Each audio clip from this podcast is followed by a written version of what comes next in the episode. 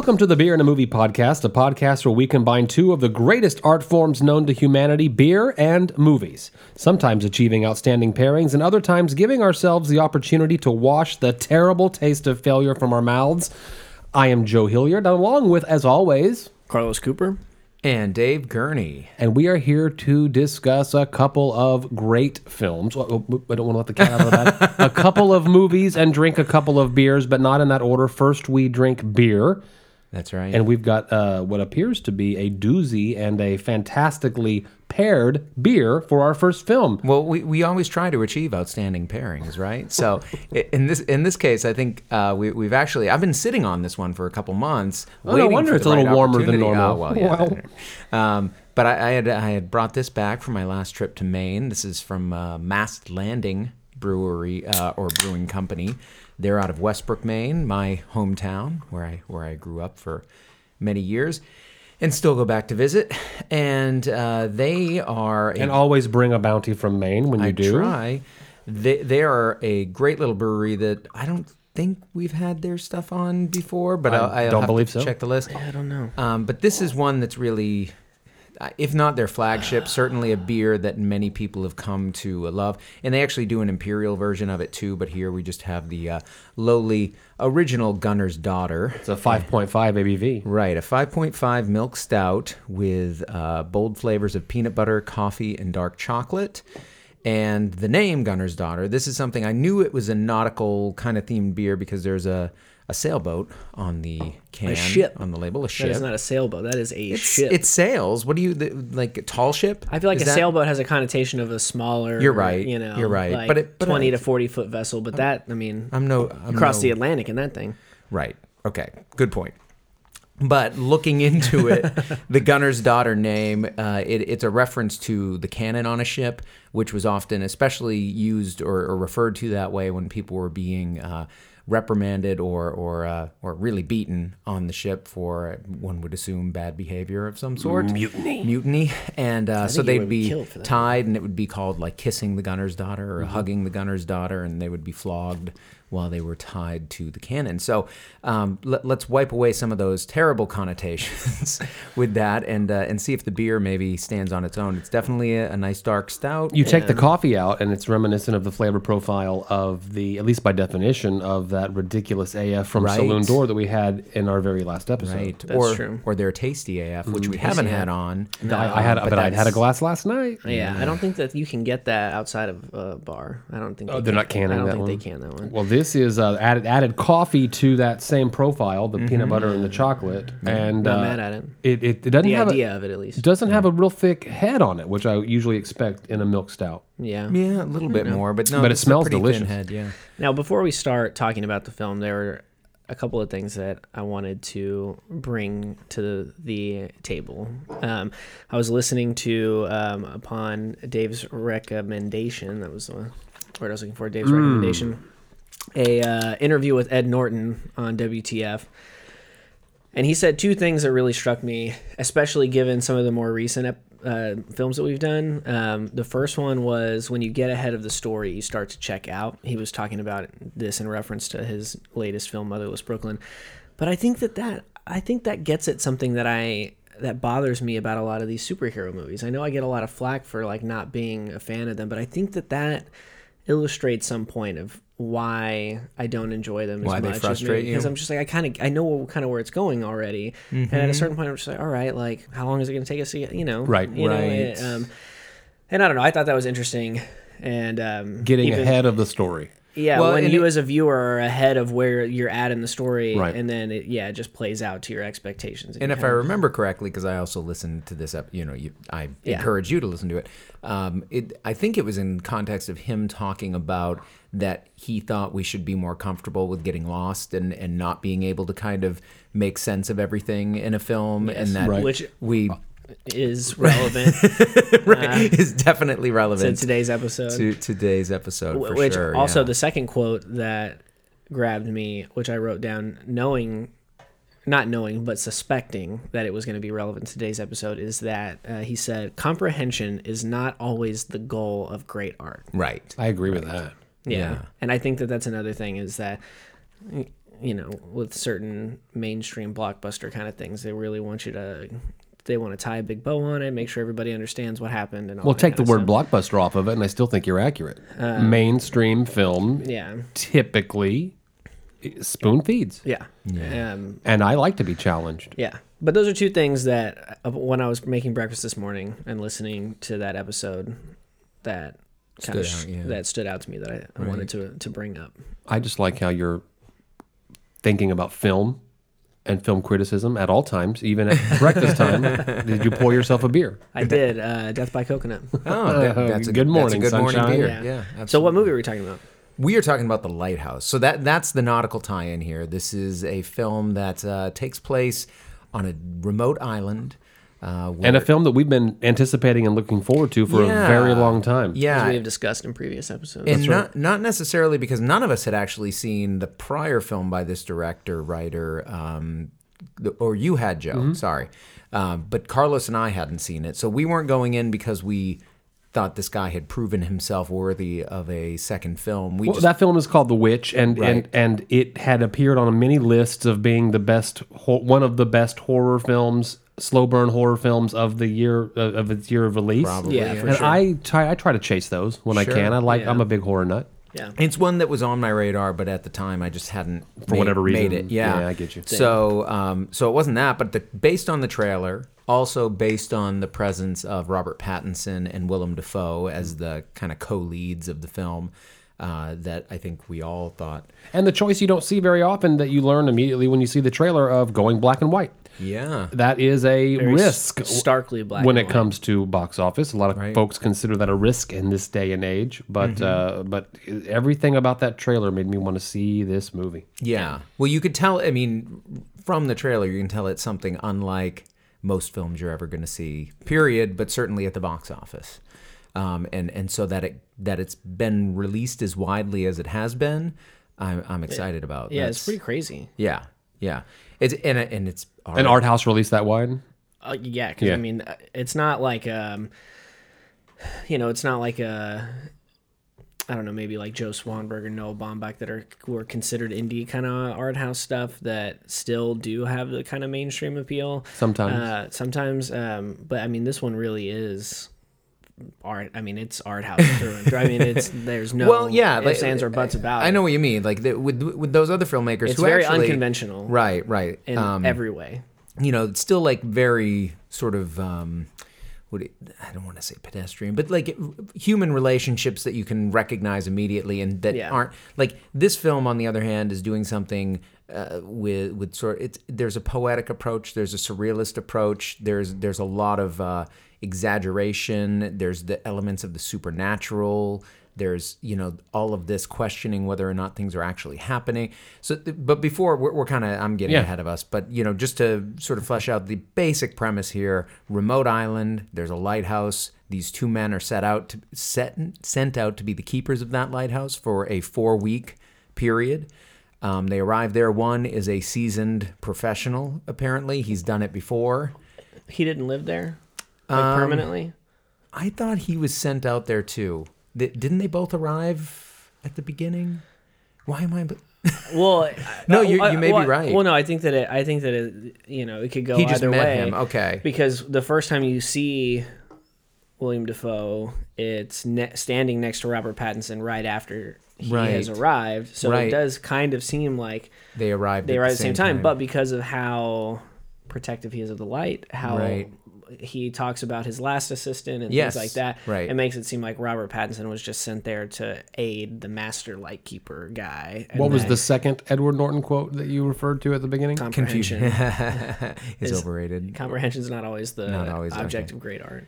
or the aim of Gurgle or something. Right. Well, okay. So there we go. A little confusion there, but either way, Robert Pattinson's character is starting the four week stint on the island, Yeah. and no dispute that uh, the Willem Dafoe character Thomas has been out there before, if not continuously before. Yeah. Um, and and feels ownership over the lighthouse. He's a veteran wicker. Yes. Wickie, Wickie. wickie. Wickie. Yeah. Um, and this was before there was a Wikipedia. This is, you know, Wiki. so this is set in the 1890s as well. So that's a, it's a period piece of a sort. Um, but they, but there they are, kind of stranded on this island until relief comes, which should be four weeks later. And in that time, you know, uh, Robert Pattinson, he just have to deal with each other and and make do. And that's kind of the basic premise. These two men trapped on an island together.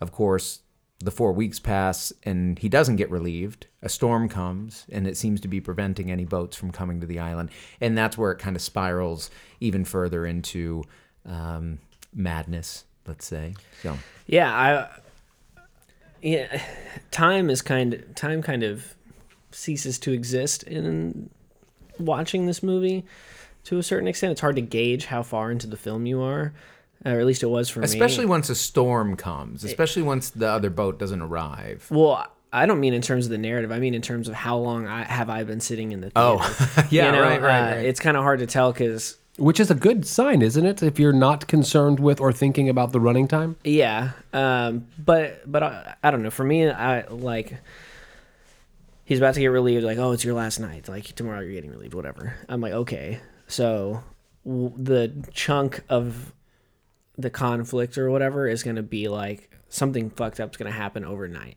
You know, but then Right. it, that's that was what I was expecting. It's not Yeah. what happened, but it's No. what I was expecting. Okay, okay. Um, and so I was like, dang, like as far as pacing goes, how's this gonna Yeah, know, right, right, where- whatever, yeah, you right, Because yeah. we blew through that first four weeks kind of fast to spend a whole another like however long on just one night or but you know that was what was going on in my head at the time, but that is not what took place. yeah, I get what you're saying. It Might not be that important of a talking point. No, I think it is. I I think the experience of time in this film is very strange because like you say, the beginning section of the film comparatively moves along at a certain kind of pace. I don't want to say natural pace, but at least one that's somewhat logical, right? To a typical like, mm-hmm. here's this new assistant. He's being sort of beaten down by the old wickie who controls the lighthouse. He won't let him in the light. That's a point of contention between them. The the wickie's sort of demanding certain types of labor from him. Yeah, he won't let him in the light because I guess he doesn't want to see him standing up there naked, just looking at it. Right. which, Well, I mean, or whatever he's experiencing there that Yeah, causes him to want to take his clothes off. whatever and- he's doing up there. because we, we do see uh, from Robert Pattinson's character's point of view, the um, the uh, Willem Dafoe character Thomas up in the lighthouse, clearly like his Presumably nude naked, yeah, silhouette, yeah, Uh, against it. So there's something going on in that lighthouse that goes beyond just the normal keeping it keeping it lit. Uh, or I guess maybe he's keeping, Keeping it it lit. Yeah. Lit. But uh, You spend four weeks alone in a lighthouse Yeah. and see what you do up there. right but there are certain things about the job like you know he's not he's not cleaning well enough right you got to swab harder you got to you know you didn't clean this floor or you know make sure that not telling him certain things that um, should be essential right that the cistern needs to be cleaned or else the water is going to be you know rancid and, and so not that, telling him that until he he could have actually drinks taken it a taken a smaller oil canister. yes right The ridiculous flight of stairs instead of carrying a you know huge- fifteen right. Gallon, which he then vat. chastises him about and forces him to bring the Take large back canister down. back down Still full. Yes, right. So like typical kind of hazing almost, right? I mean, so it's like the the first I don't know, is that lording over. Yeah, like the first act of the film is really this kind of like, you know, this like trial by fire indoctrination into this life, maybe, you know, something that's a little more vo- vocational in nature than it is existential. But then I think once you hit that, he should be relieved. No, the storm has come, and something has happened to kind of potentially precipitate that, right? One of the Yeah. other rules that the wickie has set out for him is don't mess with the birds, right? The- Yeah, the don't kill seabirds, a right. seabird. Right. Um, I didn't. I didn't really look at it in terms of hazing, or I didn't like process it in that way. Mm. But it reminds me of a time when I worked overnight at Whataburger, and a new Talk about hazing. a new guy had started that we like knew outside of work already, you know, from like high school or whatever, who was kind of a tool. And so we sent him out to water all the plants in the dining room, but they were all fake plastic plants. Uh huh. Oh God. he, got, he got through almost all of them before, before he he realized, realized I am watering plastic. happening. Oh wow. Y'all were oh, jerks. Oh, man. But that's some fun, I guess, at Yeah. two in the morning That- at Whataburger. When you were talking about, that's all I could think of.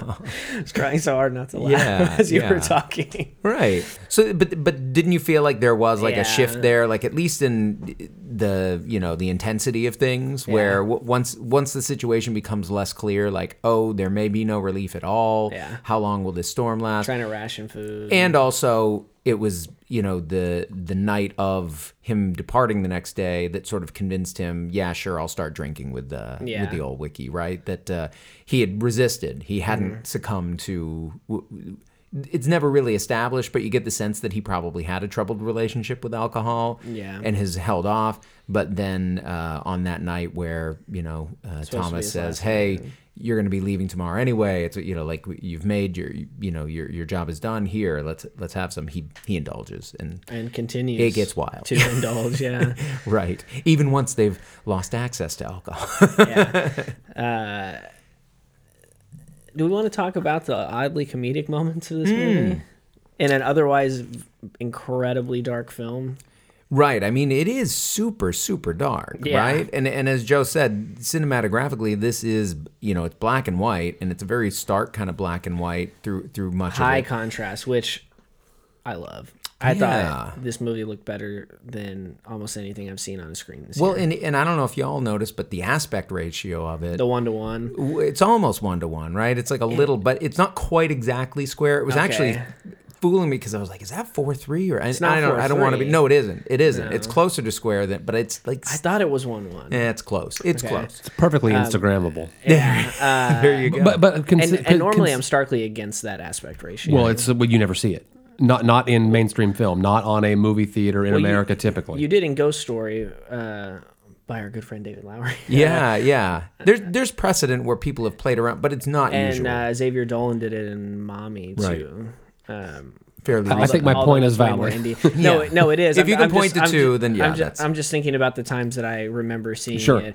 Um, But I would- and I was, I was getting very back- much against David Lowery's doing it. getting back to that notion of a film like this not getting a very wide release. Yeah. One more thing, I don't want to say against it, but one more thing against it for Wide release. releasing it Yeah, for a mass audience. yeah Uh, definitely. but going back to that real quick, sorry. Going back to that, did Robert Pattinson sell the film? Will, Willem Dafoe doesn't sell the film. Well, I don't know. Does I don't think. I I'm don't talking think about either of them. They sold it for us, but no? I mean the notion of, of releasing it wide. It's not the director's name. we. I think it it might have is. been a I little think bit it because is. The Is it- Witch really did well. I Okay. think. I think The Witch had enough of a. I mean, it wasn't a blockbuster From the by any director of The means. Witch gets it- people in the seats. But like you say, you saw it pop up on a list of you know like think the it's- best slow burn horror film. I think mm-hmm. it's the storm of all those things. Uh, no pun intended. Right. But Nah, own it. But because the witch did well, and then because you have someone who is emer- I, I know he's been around a long time, but somebody who is emerging as a very serious actor, Larger than Pattinson. larger than a vampire character. Yeah, him, and then you have a very seasoned veteran in William Dafoe, Right. And then you have a It's kind Oscar of, time. a kind of far out premise, and I think all of those things combined are like okay. If it was just Robert Pattinson in a movie that's kind of off kilter. you get a high life release yeah, exactly. Um, for an art film. or or Good Time, which didn't get as wide a release either.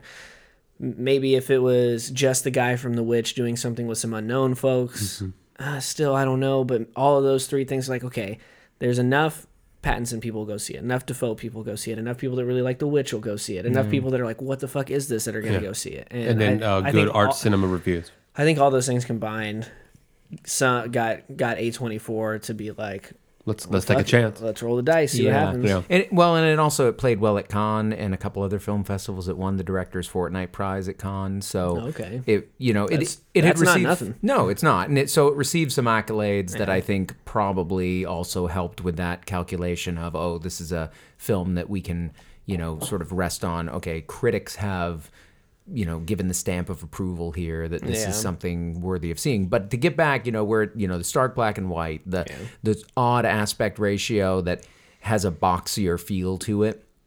And then you know as the, the sort of dark themes this like sort of the existential crisis that i think essentially this film is in some way but peppered throughout as you as you were pointing out carlos there's a lot of funny moments i mean right from the get-go and then peppered throughout the film from the like as, he just as starts serious as it gets sometimes as dark as it gets there are these moments where you, you can imagine i was bursting out laughing regularly Oh, I film, imagine. right i mean I can't imagine that. Yeah. you know, wh- one of the theme. This is probably the most fart jokes per film I've seen since Right. the Emoji Movie. You saw the Emoji Movie? No, but- I was like, holy shit!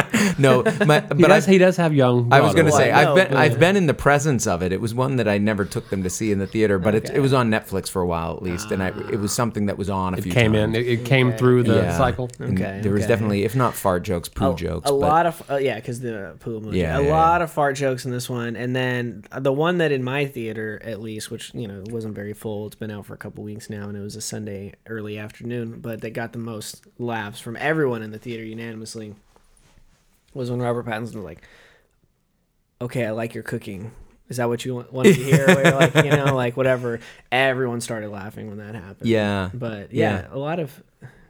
I almost felt bad laughing at it at times because it's like this is a really serious film. it is. But th- those were No, they. I know that they were intended to be funny, yeah. and And some of the best quote unquote serious films or Oscar films that are dire in tone or more dramatic in tone yeah, will typically Yeah, have but with some the, comedic and with this one elements you in needed it. it. Sure. like Yeah. you, Something to- especially to break that. especially the mm. cooking joke part gets Right. a little deeper in it, and man, you needed that. Yeah. because it's like. it eh, gets it gets really intense. yeah, it gets puts its foot on your neck and like doesn't Right. let up. Right. The last, the whole like third act portion of it. yeah. Okay, do we know what it's about? Do we know what happened? Well, I mean, w- whatever actually happened, I think it's about a man's deteriorating mental state, right? That he's like, so that you know, I, I think it's about the gra- uh, uh, I th- I think it's a story about guilt. yeah, for sure. I mean, guilt is a huge theme, right? He spills the beans later in the film. Why'd you spill the beans? I told you not to spill the beans. Yeah. Not to spill your beans, Spill which makes your beans. Yes, yes, yes. you know, I, this is. I won't go on to, but have y'all seen the films of Guy Maddin or? Um, you know, the, the, obviously David Lynch would be another touchstone. I mentioned we thought about pairing this with some other surrealist esque, cinema, yeah. Buñuel, or but you know, Guy Maddin has a interesting and it Can would you be- tell tell me a title or two that Tales from the Gimli Hospital, Nope. the world's saddest music, the um, uh, heart heart of the world. I don't know. He's it he's always stabs my he's heart somewhat when you outdo us? no, no, no. That- hey, bad. we'll have to do a Guy Maddin episode at some point, and that will be the one that has nobody listening that week. But but he's a Canadian filmmaker. Impossible. He's a no. They stay for the beer. People will listen. Uh, it's a Canadian. Uh, he's a Canadian filmmaker who just makes very small but very strange films Do some mushrooms that. before. He- but they're so and he and he has a similar way with dialogue where like he'll put these weird turns of phrase like you said spill your beans instead Yeah. of spill the bean that just like make it a little oh I know what he means and and and it's familiar but then it's just made a little bit odd and so it's just just a little yeah. strange so uh but you know what, what you're saying about this so guilt absolutely I think that's a, that's a huge one I think part of it is you know identity right like he later in the film as he spills his beans also kind of reveals that he took somebody else's name that he wasn't Yeah. like he's been he's been saying that his name is Ephraim something right and then Why uh, did I already forget it? It's yeah. Will Will not Wilbur. it's uh, Ephraim Winslow Winslow, and right It was a WI situation. but then later he says that his name was was Tommy Howard, right? Yeah. That that that was re- the real name, and that he took the name of this other guy who he worked with when he was a, lo- a logger. A he was out in the lawyer, yeah, and uh, and who, who he died. like basically let die. right. It's yeah, it's kind of ambiguous. Like he let him die, or maybe kind of caused the accident. We, not, He definitely Which feels could bad about just standing there, Yeah. and also his lack of. which makes a wickie a perfect job for someone if they need a like a self-imposed seclusion Right. based Yeah. upon a guilt and not Putting a, himself not, a- into not, a, not, a, not a prison yeah, sentence. and and, Yeah. I, and and I think the also the ostrich, ostracization, ostrac, ostracization. ostracization, Yeah. ostracization from society. Is that when you have Uh, a real long neck? Yeah, uh, because because of the, because of the fact that Birds he, are important in this film. They are, yeah, very. But because of the fact that he doesn't feel anything after that happens, like he watches a man die and just wants a cigarette, you know. Yeah. And I think that he sees in himself like some kind of, um, like he's missing something that the rest of humanity has, and is like, okay, I should probably like just be by myself Yeah. and not be a menace to the world or, uh, you know. Whatever. I don't want people to see me Just for who I. I don't want people to see me for who I really am. you Right. Figuratively flog myself with isolation. Yeah. Yeah, which I mean, he can you imagine and like anything- backbreaking work, you know. Yeah. because the yeah, he's like, the stuff he has to do is, is, does not look easy at all. You know, like uh, very physically demanding stuff.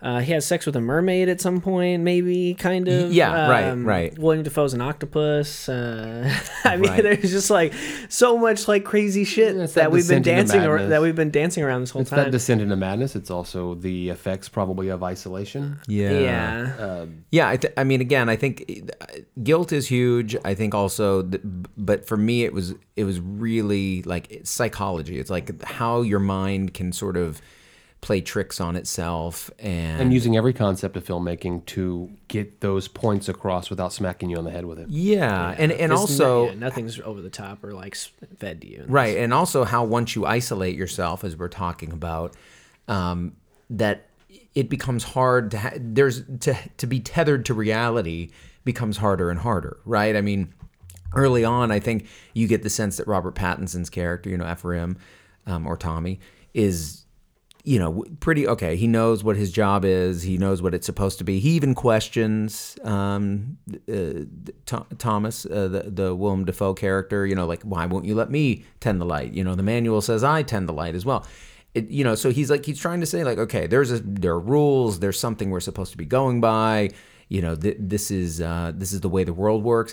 But later in the film, I think he becomes so untethered. There's no system in place. There's no community there to enforce those rules. There's nothing really to keep them. Um, that uh, yeah. So I think isolation and then what it does to one's psyche or what tricks one's psyche can play on itself is a huge part of what's going on in this film. Yeah. Do we recommend it? Yeah. I mean, I so I recommend it with caveats, right?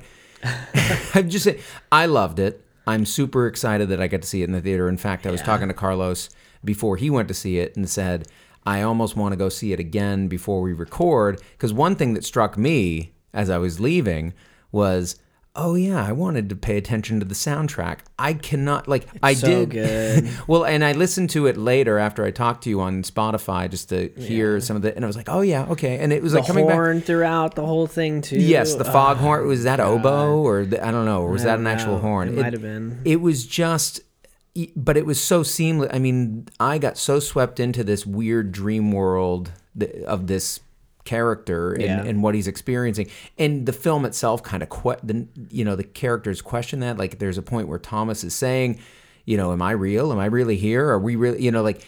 th- it plays out like that perfect psychodrama horror film that I wanted it to be. So, absolutely, if you're somebody who likes to go there and be in that strange place and is comfortable with ambiguity and and also maybe some pretty gruesome imagery that comes along towards the end of the film especially Yeah. then yes, you absolutely need to go see this. Do yourself the favor, get out there. However, if you're somebody who likes to be tethered to narrative certainty or likes conflict that they can easily wrap their head around, I or think like people. you know, I'll put it this way: strong narrative structure. I went to a screening that started with I think about 15 people in the theater with me. By the end of it, three of them had walked out at various points in the Okay. film. So, Yeah. w- what was that? Like a 20 No, but I don't- percent I- 20 percent loss ratio? I don't want to cater the, like this that. show to that kind of not audience member, but the notion that I I would almost repeat everything you said if I could use all those big words. but no, I'm serious. I mean, I, I thought that was a very succinct uh, uh, uh, way to put it. However, it, I just- yeah, I just recommend it because maybe expand your mind without needing all of that. Uh, all, Yeah. all the caveats Yeah, I mean, to begin with. Well, yeah, and I, I mean, I doubt there's really anybody that's listening that is so set and like, yeah, I need a very nice bow on the end of every movie that I see. I right. would highly doubt that that is uh, part of our audience uh, necessarily. So if you're listening to this, you probably are somebody that would be open to a thing like this, and I would say go. If you're not, then like I don't know, maybe watch better movies. I. That's that's what I mean. um, but I, yeah, But I, it's- I'm almost there with you. And I guess I'm the reason why I, I do couch it the way that I do, and that this may not be for everybody. Setting is, expectations. is just being realistic, and and Yeah. also like I'm not, you know, obviously I respect our listeners very highly, and I think you're probably right. The majority of our listeners would very comfortably go to this film and be excited about what it was doing. However. On the off chance that somebody recommended this podcast to you and you're just trying it out for the first time and you know like hey what are these dudes talking about Start with movies? High Life, and then I'd say this is one of our more challenging selections Sure. right mm-hmm. along, Yeah. along but with High that Life, wide yeah. with that wide release, I mean, go, It's- get, go give it a chance. well it's cool and it's hey you know it seems like it's sticking around a little bit so that's that's kind Yeah, of it's neat been a couple weeks already. yeah Yeah, definitely one of good. our more challenging selections. I Good. would say. might see That's some. Oscar play. Maybe Uh, I don't know. It- it- it- see, that's another thing. I don't know that this one. I could see it getting recognized. I don't know if it would win Cinematography, any. perhaps. Yeah, I don't, I don't think it'll win win awards. anything. Yeah, I'm on the fence about whether it's even it'll even get nominated or yeah. not. Though. I mean, the performances are pretty out there. I mean, the, you know, Pattinson and Dafoe easily could get nominated. I don't know that they would be winners in those categories, but I could see probably them in there. I I think that Pattinson is showing himself to be one of the greatest actors of his generation. Y- Certainly, one who's willing to go out in some strange places with his work that um, y- y- But he delivers. deserves But he does. attention. He does deliver good performances. Yeah, I mean, I I can't think of anything. That Twilight, we've talked about this before. I think during the High Life episode. Yeah. go back and find it if you'd like. But uh, is that he is, especially with the, uh, Batman coming out, Yeah, moving in that direction. He is making really interesting and exciting decisions and moves in his career. Well, yeah, I and, mean- and breaking uh, breaking away fully from the Twilight. Yeah. what would be a curse for a franchise like that? well, Batman will be his most mainstream thing since Twilight, Right. probably. I Easily, mean, yeah. Since then, you know, he hasn't done. I'm eager to see it. anything quite like that. In fact, he's done the exact opposite of anything quite like that. Um, right. It it, it Did you notice he was doing a JFK impression throughout? Well, I, I don't know if I would. He sounded a lot like JFK. I hear I hear what you're saying, and it was you know supposedly set off the coast of New England. Yeah. So it makes sense that there was kind of a New England accent going on. But yes, it was probably more of a mid 20th century JFK esque accent, at least at times. I could, Yeah. yeah. He- it I it mean, didn't stand out to me, but I, He definitely went in and out of it a little bit, but there Yeah. were some times where he would say things that uh, certain words, I guess, maybe that really Right. struck me as like, okay, he's doing a JFK right now. uh, but, but no, I think that you know, it's it's hard to get yourself into this, you know, character is- when it's so far removed from any like you know probably life experiences you've ever Sure, had you know yeah. like the farther out there you get the more you really have to kind of the more commitment it takes which i think is, is hard for some actors to do because you have to be like really brave to just like go in and do it Yeah. and like not look back you know Right. um and you know we see actors that do that like nick cage who are then ridiculed for it afterwards so i can Mm-hmm. I could see uh, a lesser actor being trepidatious right. About really getting into it the way that Yeah. Robert Pattinson did. And- Well, he definitely and- and he can he can get intense as Willem Dafoe can. Well, I was Oh, gonna yeah. say William Dafoe's past that point now, where he's just like, Well, all right, fuck it, let's go. Another master technician. Like you know, I don't. We didn't talk about it on the podcast. I think it might have been right before we started the podcast. But Florida Project was one of the more oh, recent yeah, films didn't I, saw him it. in, and it's just such a subdued kind. I mean, it's a weird film in its own ways. Yeah. But he is actually kind of like the core of normalcy that exists in this strange setting that it that it's taking place in. So he he's capable of you know being the strangest thing on screen that you're going to see. Yeah. And he's also capable of being totally milk toast, or like, like, middle of the uh, road. his character in Grand Budapest Hotel too is really odd. yeah, yeah. That's good. No, Did you, he's he's Did you listen to his WTF? It was around the time I Florida Project came You out. know, I didn't. I Um, he talks a lot about it, and it's really interesting hearing his uh, perspective on working on that film. Cool. eh, especially with its somewhat more unconventional production. Yeah. uh, that it had. So I, I guess we all agree that we're not going to lash this film to a cannon and beat it. No, I actually really want to see it again. now, because you know I tried. you're. Yeah, I, I saw it. I know, I know, but but uh, I I did want to say that because because David brought up that we had talked about how he wanted to see it again, Right. But then now, but after I saw it, I was like, okay, now that I know where it's going, Yeah, I'd like to go back and yeah, I'd like to run it back and look at smaller things that aren't necessarily narrative related, just like you know, I had a f- conversation with a, one of my best friends who's also a film freak, and we wasn't either of us. we talk about how these days, and we were actually having a conversation: is, is it a process of getting older? We prefer to see a film twice almost before we make a grand determination Yeah. about Yeah. about it. and that was the case with uh, Once Upon a Time in Hollywood for me. It was the case for Inglourious Basterds. I hate to bro- draw two Tarantino films into Well, the same but- conversation. Once Upon a Time was is a very pertinent one, especially g- given the history of this podcast. Right, and Mm-hmm. uh, but yeah, I think that this one would be rewarded. Midsummer, I've seen twice, and Oh, sorry. I know, I know. Uh, I'm sorry, Kyle and Michelle. But uh, this one, I think, deserves a second viewing. I mean, it, it would make it would be an enjoyable, different experience. yeah, uh, and I mean, you know, it, it goes. I remember when I was uh, in college doing film production stuff. I I I remember reading, or a professor told me about a quote that somebody said. I can't remember who it was, but if you're really trying to be a better filmmaker, watch the same movie five times instead of watching five movies one time. Yeah. That's and, interesting. And I think that that doesn't just go for if you want to make films, but if you're trying to like really enjoy more challenging cinema. Yeah. I think that's another I think I think that the same principle carries over and I think that this is quite challenging cinema. Yeah, so, uh, definitely. It, would- it would warrant another Was what we put in our glass tonight, was I- that challenging? I, think we all agree unanimously that we're not going to take this film and lash it to a cannon and whip it. no, it's not, it's not too late to whip it uh, into shape. this one, I think, whipped it really good. Uh, the 5.5 made it. We're talking about the mass landing, of course, Gunner's Daughter, Milk Stout, Uh-huh. chocolate, peanut butter, coffee. not a lot of coffee. Let it 5.5. This is one of the smoothest milk stouts I've ever enjoyed on the show. When I say smooth, I'm talking about easy to drink. I didn't taste any alcohol in it at all. Well, it's yeah. Not it's to a- say that uh, it, it I mean it's low. it's there, Yeah. but um, I It found this pleasant as hell. I enjoyed this beer very, very much. you should call it the pleasant AF. Mm-hmm. uh, I I mean I I don't know. You need a It- little more oomph. I like the ridiculous AF better. Yeah, Sure. Um, But not like that. That's okay. Eleven. That's okay. Yeah. Eleven. yeah. it is. But so, the, I think because it the flavors are very like it really does taste super similar to Yeah, that. It's it's- just lighter in body, Right. And so it's I have a, a kind of weird like I'm expecting it Right. based on taste to feel a certain whatever.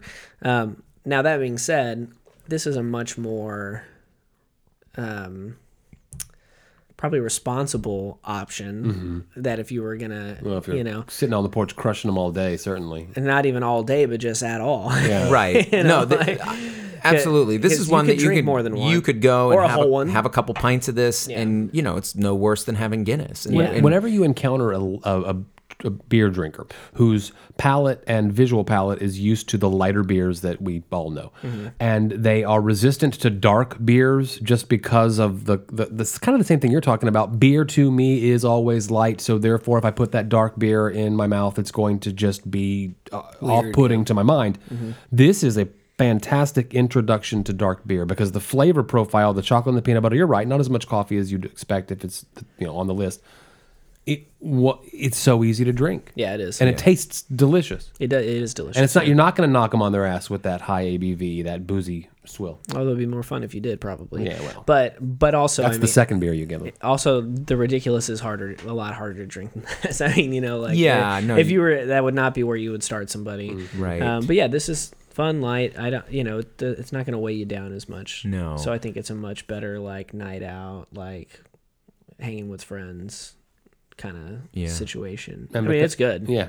Yeah. Very good. It's good. Good job, Masked Landing. We look forward to learning more about you. And and we'll see next time I'm up there. Maybe I'll be able to get some of the imperial version. Please. And, uh, and you'll find out how that 10% version does you. all right. So uh, we're, we're going to take a little break as we do. And when we come back, uh, if we haven't already said it explicitly, we're going to be talking about that first film by Robert Eggers, the uh, the Witch, The from, Vavitch. from yes right from uh, 2015, and we'll crack open another beer.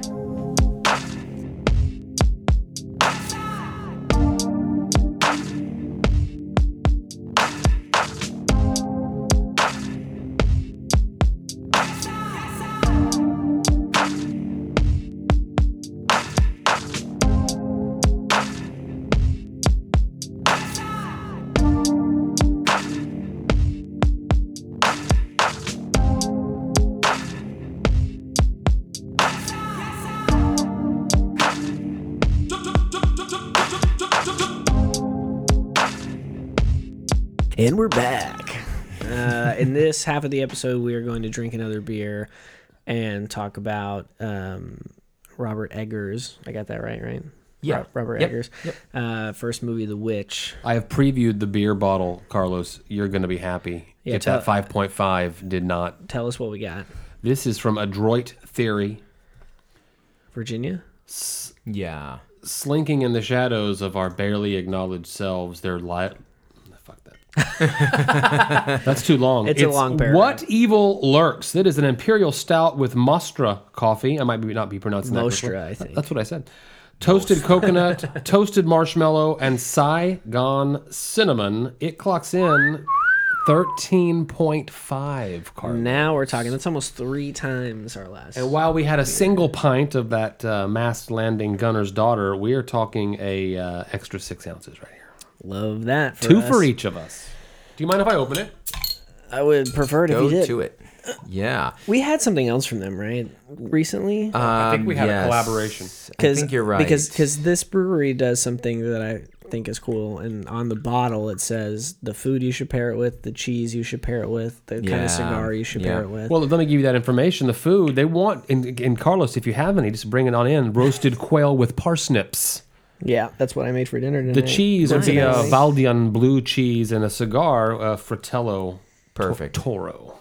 Toro size. Love it. Love it. Love it. It's all yeah. good. So yes, I believe yeah we did have. We'll we'll have to look back and see. But No, uh, that's not mine either. I know, but that's that's the have not drank out of Oh, that. okay. My lips have touched this glass. and I know, we we, we got to have glassware. I know you uh, don't want my cooties. Apologies. here. I got right. my cootie shots, so it should Ooh. be fine. The nose on that. That I, I'm actually I'm actually getting some marshmallow in the nose, which is Yeah. nice. I'm actually getting some marshmallow in the nose. A sentence never before previously spoken on this podcast. Well, now it has Or been. Or maybe ever. Yeah. Well, hey, Yeah, it does smell good. it is. Yeah. And you can tell that you can tell it's a little more um, robust than that 5.5 ABV that we. Yes.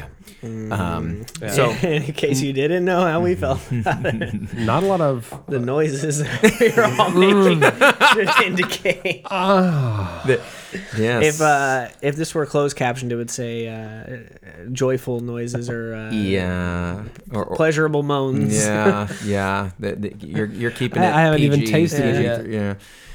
All right, The Witch came out in 2015, and as I mentioned earlier, it made a bunch of lists for top horror films of, of that year.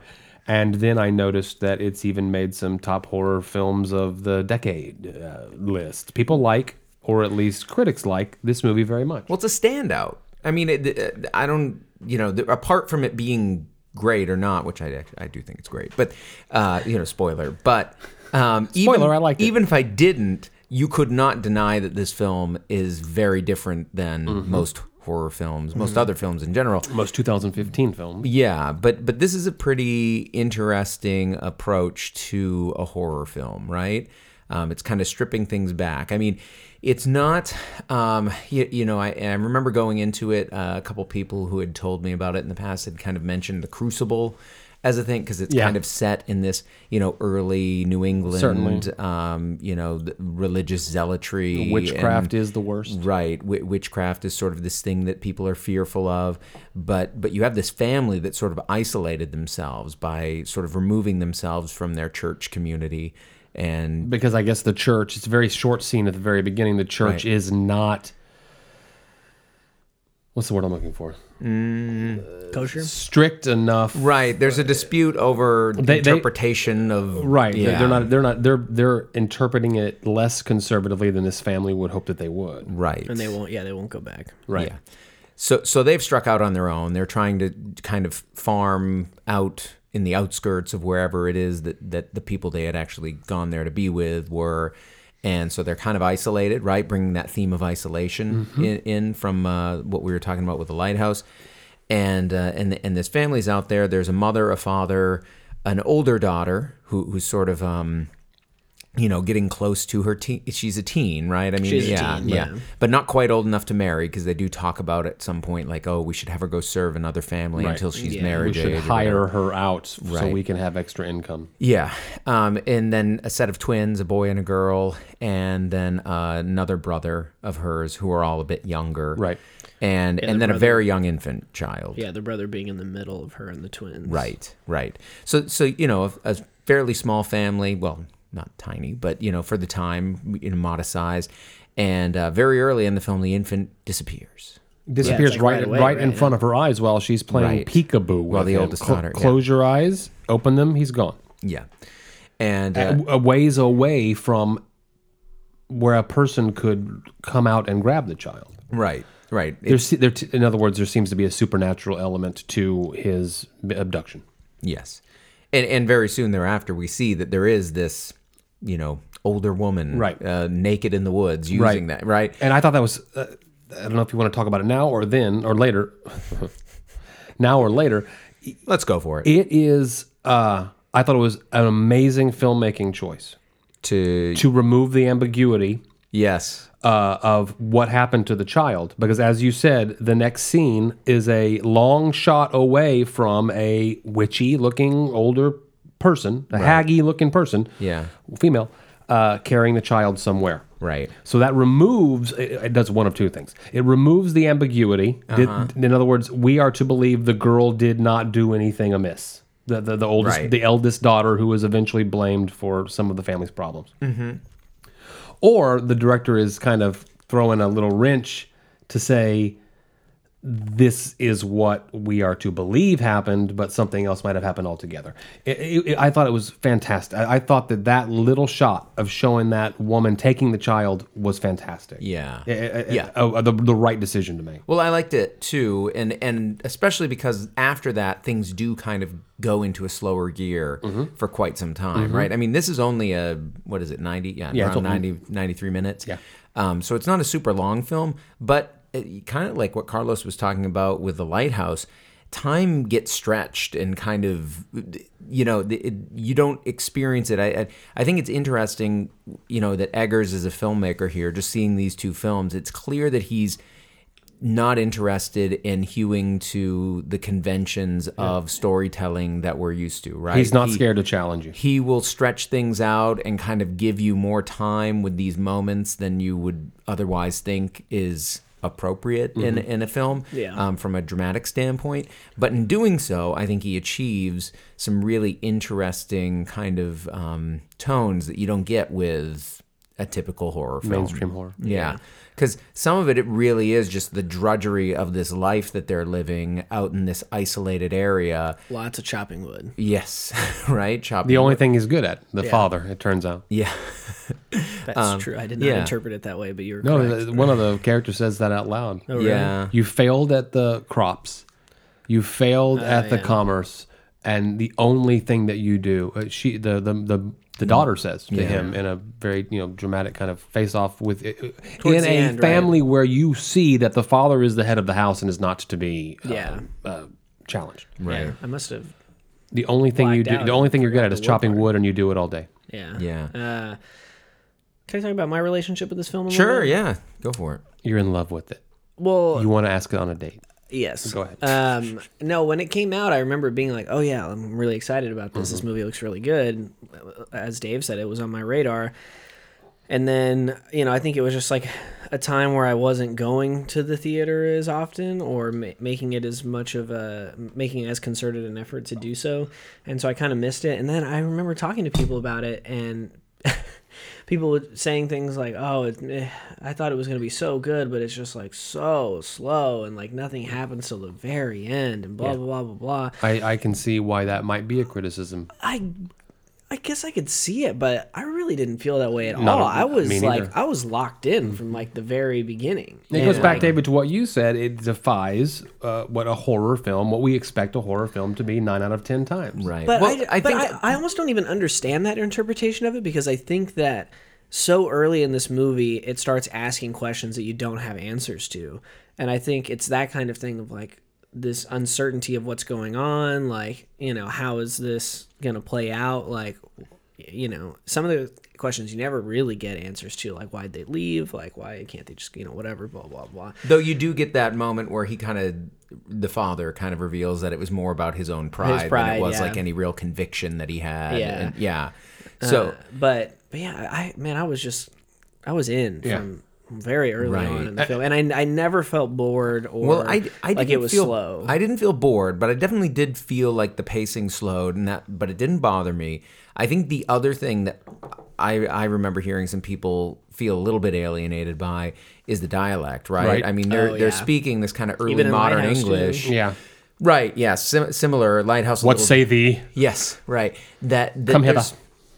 There's, something almost Shakespearean to it, right? I in thought the in the sense that uh, you know some of the dialogue is, if not impenetrable, at least not as easily accessed as your typical dialogue, even for period films, right? Which do I think try to balance that, bring in a little bit of the you know authentic period dialect but also make it sort of palatable to it this doesn't really do that this one i think even more so than lighthouse and it's set earlier than yeah, lighthouse is more so. Than I want to tie that to the relig- religious conviction in the film. Okay. Because the family's very religiously convicted. They're they're bound. seemingly although then he yeah. has that admission later you know but yes there is this veneer of and the language that they're using being so what would you call that not, not high english but high new english of you know that that time period Yeah. thank god we've escaped it yeah, would not want to would not want to speak that way people will be Yeah, listening to us 400 years from now and saying like Saying the my same thing, god i yeah. can't believe how terrible that that of course they're dialect speaking was. in robotic beeps and boops but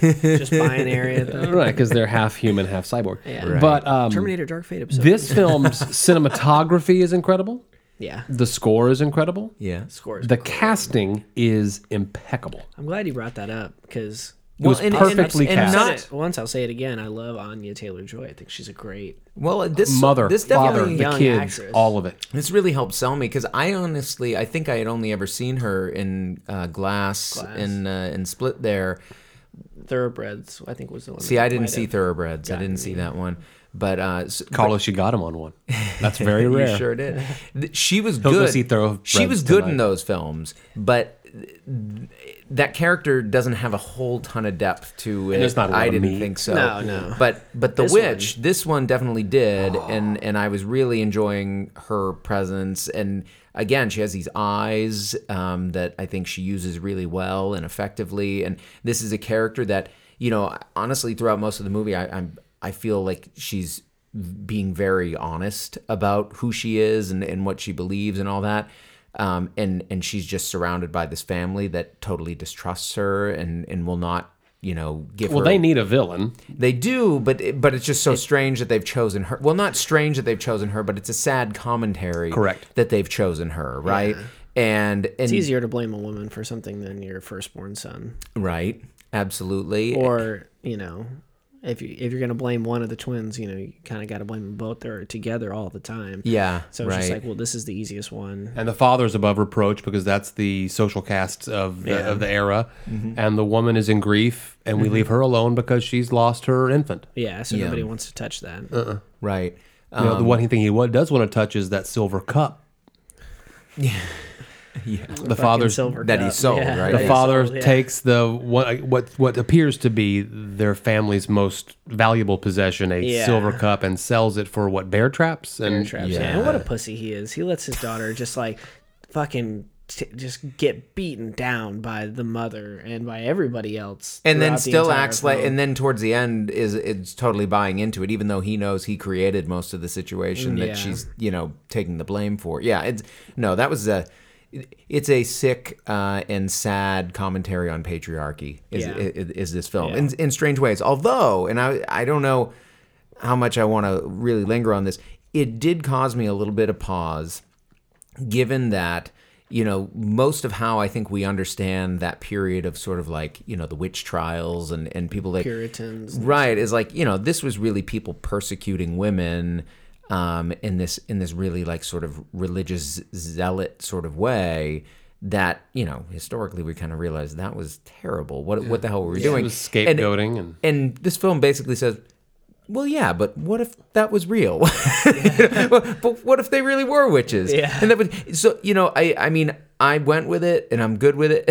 She wasn't until the end though. I know, no, right? Yeah. It's, well, so there you go. She that was was very that was kind of part of, And it's- it's where almo- like if if a woman does go to evil, if a woman does go that path, it's only because the patriarchal society beats her down to the point where you can't the beat 'em, only join place, 'em. right? Well, or or go out and find those supernatural powers. If you that can't can, beat them, can remove learn how yourself to, from even them. if it's Yeah. outside Well, of and it's just norm. like, and it's just like if you think that I'm doing this already, and you're going to treat me as if I am one, I might as well get some of the benefits of Well, it. okay, so know? let's- You well, well, know, yeah, it's like there- a- well, it's a very let's like, be a little less utilitarian let's be a little less vague. The the baby is stolen. We see as the audience that a witch has stolen the baby. Right. We even see the death of the baby in a very Not- tastefully done. It was rough though. I- I- right, but, we were but eating breakfast at the time, and Kylie was like, "I don't think I want to be eating what were you what were you drinking? Uh, pumpkinator at that point." Wow, God, you're committed. Um, um, a 2018. then then the Pumpkinator 'cause I'm middle chunk of the film the middle large chunk of the film is more about the family's demise in that the like we said earlier the crops there's nothing to sell there, there there's nothing to eat um, then there's a horrible kind of accident with a supernatural bend of they lose their dog they lose their horse they they're, they- they're beginning to lose their The, assets the the older brother, uh-huh. yeah, And while we know that there was a witch, there starts to become a we need to blame someone for these problems, and the the the daughter that was with the baby bears well, the brunt of well, fir- well, first it was a wolf. They didn't go straight to her necessarily. Right. They were like, "Oh, wolf took the baby," Mm-hmm. but then when she's around for the whole Caleb, and she's teased her, brothers- she's teased her youngest siblings about being a witch, and now Yeah, they which- introduce that which- that she said that in a very inopportune time. yeah, which does put some of the blame on her too. Right. it does. I mean, it was it was bad joking that she was doing Yeah. there for but sure. we as the audience know there's a witch out in those woods Well, that, yes. that Yeah, we will kill a baby. around. So let's talk about the end a little bit and, and get into how the And- film okay, resolves itself. So I- I talked earlier about my relationship with this film and people saying that it was oh it was slow and blah blah blah. Another thing I remember people, you know, having their panties all in a twist about was that the en- people hated the end of this movie, which I found interesting. But her going to the coven, her I I, I don't know because I didn't obviously talking in any detail about it because I hadn't seen it. But they're like, oh, the end is just whatever. But you know, I, the, whatever they said about it at the time it was four years ago. I don't remember.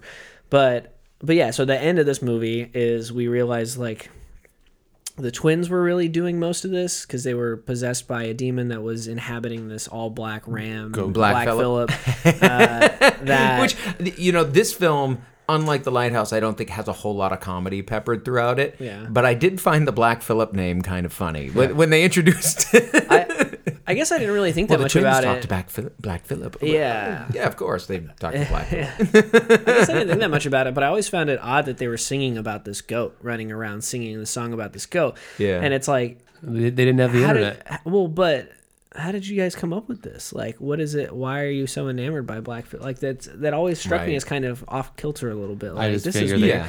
I figure at Um, the beginning that they're treating it like a pet. yeah, Yeah. sure sure I don't sing songs about Dilly though. Maybe I should. well yeah you probably should But uh, but yeah, so Black Phillip is really the evil behind all of it. Um, kills the dad violently. right Has seemingly killed the twins. It seems. We and the twins you don't really get confirmation You don't, the twins may have you never see them ran off again. themselves Yeah. yeah And then after Black Phillip the goat has killed the dad, uh, Anya Taylor Thomasin, Right. Anya Taylor Joy's character, uh, who is allegedly the witch throughout this whole thing, um, is like, you know, hovering over him. Mom comes out. You fucking bitch! You did this, like whatever, you know, and it's like all like mad at her and blaming her, and like you were the witch, you were the witch, you Yeah, were. yeah, yeah. Tries to kill her, and so then she kills In her mom. In self-defense, yeah. yeah, in self defense. Um, and then is like, "Sup, Black Phillip? Let's do this shit." Wow, it's just like, I mean, Black Phillip manifests as a human. yeah, which you don't then- really see. You just kind of see him walk No, behind right. her. It's not like, done through a like little a but- CGI morphing of it. No, it's just like No. this character shows up, and you can kind of tell that that must be Black Phillip, and Yeah, and he asked her to sign. There, and, there's yeah. stuff in both of these movies that I really like, The Lighthouse and The Witch, uh, where Eggers is he does this thing where he shows you a character who is seeing something that we can't see, right. and does it really well um, in a lot of different Pattinson occasions. with the light. yeah, yeah, Yeah. yeah. Fucking Pattinson with the light. Yeah. We didn't talk about that. That huh? that was a great moment. Um, yeah, But in this one, she's like Black Phillip, talk to me like you talk to the twins, or you know, whatever. Right. Um, and you just see her face, and it's only through looking at her and somebody walking behind her, kind of, that you really are like, okay, yeah, there's a person here now. Yeah. Um, yeah, and then she walks off into the woods, Mm-hmm. sees this coven doing this thing around a bonfire. The coven starts floating. She starts floating. Credits. yep. Yep.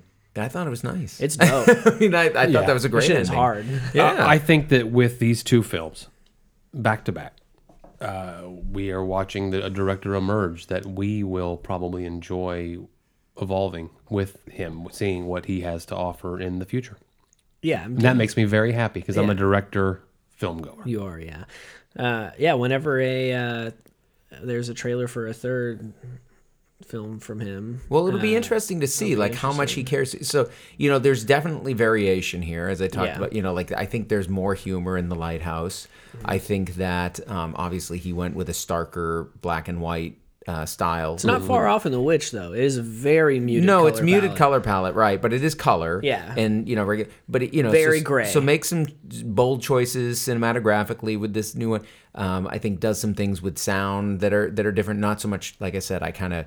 I, I I was so absorbed by a lot of things that soundtrack wasn't necessarily score wasn't what I was focusing foghorn. on, but the foghorn and but even almost a you know character you, in that the movie. Robert Pattinson the moment with like the blown out like distorted sound as he's yeah. screaming that was just a intense like wonderful It's moment. like it was like a Pharmakon record. Yeah, exactly. Right. Um, and then Joe's like, I'm gonna have to look that up. Uh, yeah, d- you won't want to listen long, but I, yeah. I don't think you, I don't think you care for her. But but you know it's so I've, I've you see change, but then again they're both period dramas Mm-hmm. of a sort. Although horror films also, I think that Both they- New England. both New England. He's from New Hampshire, so he's definitely got this deep connection to Yeah. to the area. Um, you know, so there's things that it'll be interesting to see what remains consistent. I, you know, again, I I will be excited to see wherever he decides to go after this. Um, he comes out of the world of theater. Apparently, he had like a career in the theater um, b- before he ever got into movie making. So um, I think you know, th- thinking about that, like the even though it's pretty um, stripped down, like the approach to set design and production design in general on both films is pretty pretty stellar, right? I mean, so so I think like the attention to detail, the interest in pushing viewers into uncomfortable places, the surrealist imagery, the supernatural elements. I'm excited to see what of that mix persists and what what kind of changes because I think he's he's an interesting storyteller and I'm definitely excited to see where he goes. He's legit. Yeah. Now we didn't have any roasted quail with parsnips on hand. No, No. But so was the beer enjoyable? I had it all for dinner. in lieu. Oh, you already ate it all. Didn't say any, save any leftovers. Well, Um, li- uh, let's light up a Fratello Toro. I, I, I've got those in my humidor. I The walk-in. The walk-in. I didn't know you'd humidor. finished it already. Yeah. Adroit Theory's. Where what evil lurks? Bottle number 209 of 2000. That's right. So whoever had 208, you you hit us up and we can talk about how How it compares. Well, we had that 5.5 milk stout at the beginning. We all agreed that it was drinkable, but uh, didn't really pack a wallop. You were looking forward, Carlos, to this 13.5. How did it do for you? That's a full beer, sir. uh, no, it's really good. I mean, um, I thought the balance was impeccable. Yeah, For a 13.5, it did not have that cough syrup boozy. it's. I mean, it's it's a thick boy. Yeah. Yeah. Uh, it's but it's it's not it's not super boozy. Um, it the coconut is nice on it. Yeah. Um, the cinnamon is. I agree with you, David. I smelled marshmallow, but I didn't taste any. You get a little. I think I get it, and there, there's a tiny bit. sweetness in there Yeah, that that's where it that I is. feel like Carlos, you were talking about the cinnamon. I'm sorry. Uh, no, no, but you're. I was getting to the marshmallow because I feel like the coconut and marshmallow play together really well. Mm-hmm. They balance really well because you get some sweetness from that coconut and the sweetness from the marshmallow. But then the cinnamon is kind of in there to add a little zing, but it's not like super No, you're right. forward. You're right. Um, so this uh, this achieves this really difficult, like dance between all of the adjuncts that is perfectly choreographed in a way that sometimes you don't always get when you're putting more than one or one extra bit. Right. They're not fighting each other. They're not fight. Yeah, they're not No. fighting each other. They're hmm. all wor- working together really well. I agree. And if you took any of those one things out of there, you'd have a significantly lesser beer. I think. Yeah, or, or at the very least a different one. I think that the the Yeah. proportions here are all fine tuned to the point where I mean they've brewed this beer for a few years now. I feel like they've really got this recipe dialed in. It is. I'm sure this is a very popular one. If you're only, especially they're only releasing 2,000 bombers. Yeah, and I and I know they do a like some barrel aged variants too and stuff. It's one of those. But, Come on, um, David, get busy. I know, right? Uh, but but this is just and you know again with the theme, what evil lurks, right? This does you know I mean. Is it evil to drink something this decadent? I guess. I guess on some level. I mean, are we right now uh, the uh, Ephraims uh, who are uh, indulging in that drink and about to cross over into that Into madness. madness? Yeah, Uh, do you know what he was drinking at the end? Uh, well, it, that was wasn't it like kerosene It mixed with like it, something? I mean, like whatever they were trying to drink after they ran out of I'm spirits. glad which you I didn't imagine, bring that to pair. Was that rum? Were they drinking rum I no uh, throughout the I thought it film? was a clear, yeah, vodka, rum. I mean, clear rum is spirit? it's nautical. Rum is like a nautical drink, right? Uh, but but whatever it was, yeah, I don't I don't think we're gonna go down that route with this. you know. In addition to Ephraim, I wish I remember the character's name, the lead in uh, the the Vivitch. Thomasin. No, Which what, one, What was her name? What was her Oh, name? t- Anya. What What was what was her name in the film? Thomasin. Thomasin. You're right. But Thank li- it was Thomas? A, it was Thomasin. A, it was a Thomasin, masculine yeah. name. He's only obviously Robert Eggers had a bully in high school named Thomas. Yeah. It's a and Freddy he's never gonna. type but did, uh, or are you like Thomasin, where the solution to your oppression is the very thing within which you have been taught to fear? yeah. And what a, I think, commentary not only in 2015 but in 2020. Well, both both are like films where you have the characters eventually giving in to these dark things that they're trying to Yeah. avoid, right? I mean, yeah. Giving in and or, or embracing be, out of lack, uh, out of requirement. Yeah, one of them suffers terrible consequences because of it, and the other one seems to get to fly to the heavens. Have a great time. Yeah. well, if you've seen the lighthouse, if you've seen the the witch, um, we would like to know what you think. Um, did you agree with our assessment of it? Did you not? Did we miss something? Let us know. You can find us on all of your favorite social media channels uh, on Twitter at Beer Movie Show, on Instagram at Beer and a Movie, and of course Facebook.com slash Beer and Movie TX. Carlos, I never interrupt you at this point because you do such a good job, but I do want to suggest that people get to our Facebook and our Instagram because we're having a lot of fun on there. Yeah, I mean, we're really doing, a gr- I think, a great job getting fun information out as it relates to the show and in the movie sphere in general, Yeah. and of certain cast members of this podcast, certain co-hosts rocking on uh, guitar in live Oh Facebook videos. I mean, that exists on our Facebook page. It does, yeah. That that's a thing that that that happened that I may not tell That's you. a thing that we don't ask for permission to do. that I may not tell you about next time. Uh, You- uh, okay. Did you get in trouble? No, Okay. no, but but the listeners of this show don't need to be bothered with that kind of hoopla. Uh, I'm calling bullshit. on that. The Uh, but char- no, the- we but but we have we've been much more active on all of those things than we had been in the past. We're which I fun. Think is, which, which I think is good. Yeah. And um, yeah, shouts out to Kyle Ferguson for hating Ari Aster as much as me. um, I saw I saw him leave a. I saw that Too, I saw him leave a comment, and I was like, "My man." Dude, I'm, I'm glad you got some backup. I'm, Thank God yeah. somebody's finally on the same page as me. Sorry, Kyle and Michelle. Um, but yeah, and then beerandmoviepodcast.com, uh, you know, we'll get better about it someday maybe, but you can find a link to listen to this episode and all of our previous episodes. We're busy there. people with busy lives. We're filling our lives with beer and movies and family and friends and, and work and stuff. Yeah. So, you know, no apologies. no apologies, but the link is there Hashtag. if you are uh, not sure where to find it. But you also can find us on iTunes and Spotify. If you're listening to this through the Apple Podcast app, then uh, go ahead, rate, review, and subscribe. Subscribing helps you stay abreast about when we are releasing new content, putting on new episodes, and what have you. Uh, rating and reviewing really helps us a lot. Um, we know you're going to give us that five star rating. Leave us a review. Tell us what you like, what you don't like, what you want to see more of in the future. It is greatly appreciated. It's been a little while since someone left a written review, uh, so I'm I'm I'm looking Yeah, at you some of you new for that. listeners, please. Yeah, yeah. Let us know what you think. Yeah, tell us. Um, and uh, until next time. Why did you spill your beans?